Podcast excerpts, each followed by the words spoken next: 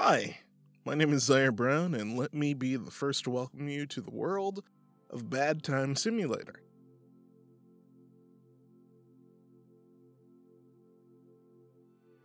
Well, not just yet.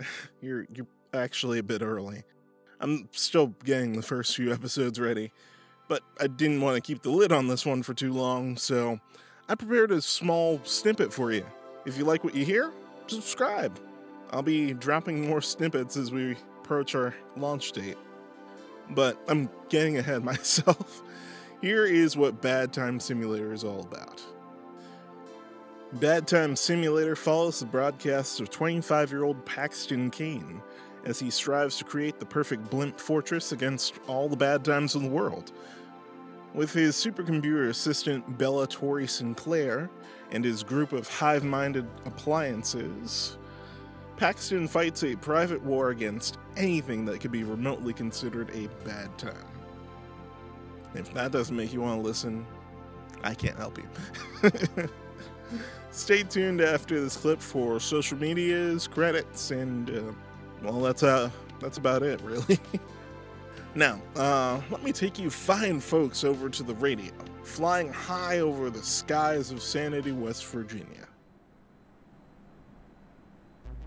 The progress on my crow defense has moved forward.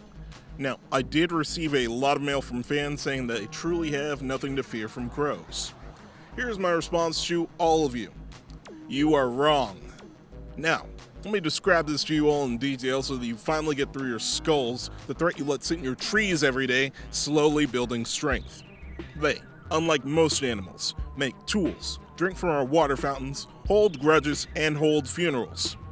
Let me break that down for you.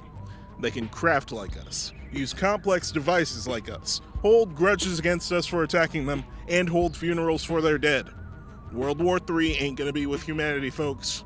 It's gonna be us against them. Plain simple. Therefore, I present my grand solution to this problem the Anti Crow. Now, I'm not a scientist by any stretch of the imagination. I'm definitely not sure how antimatter works. All I know is these crows are white have red eyes, and do not play nice with your standard crows. Now, lab tests appear as best as we can manage show that regular crows display fear reactions when in close proximity to the anti crow. How do we know that they have fear, you may ask? They vocalize their feelings.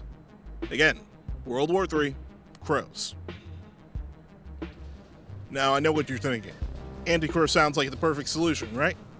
Well, before we go cracking up in cold ones and slapping each other on the back, uh, there are a few side effects.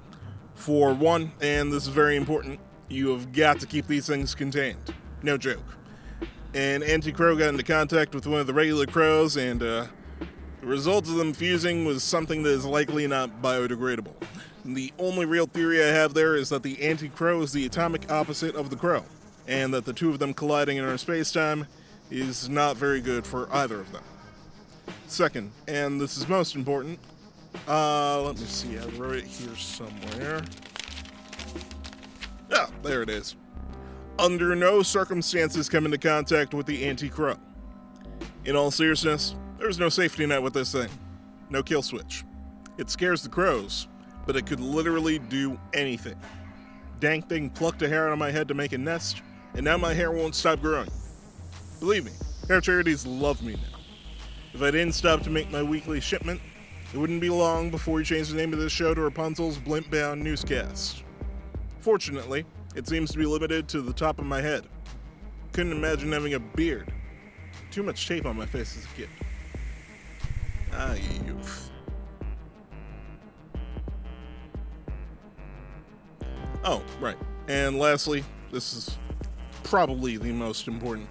Always keep a sharpened number two pencil on your person. Non negotiable.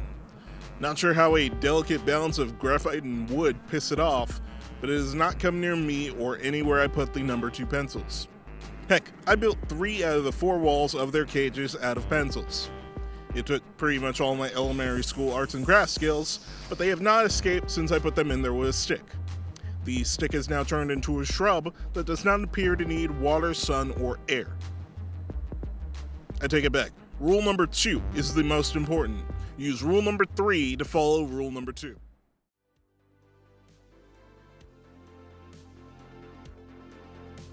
Thanks for listening to this short clip of Bad Time Simulator.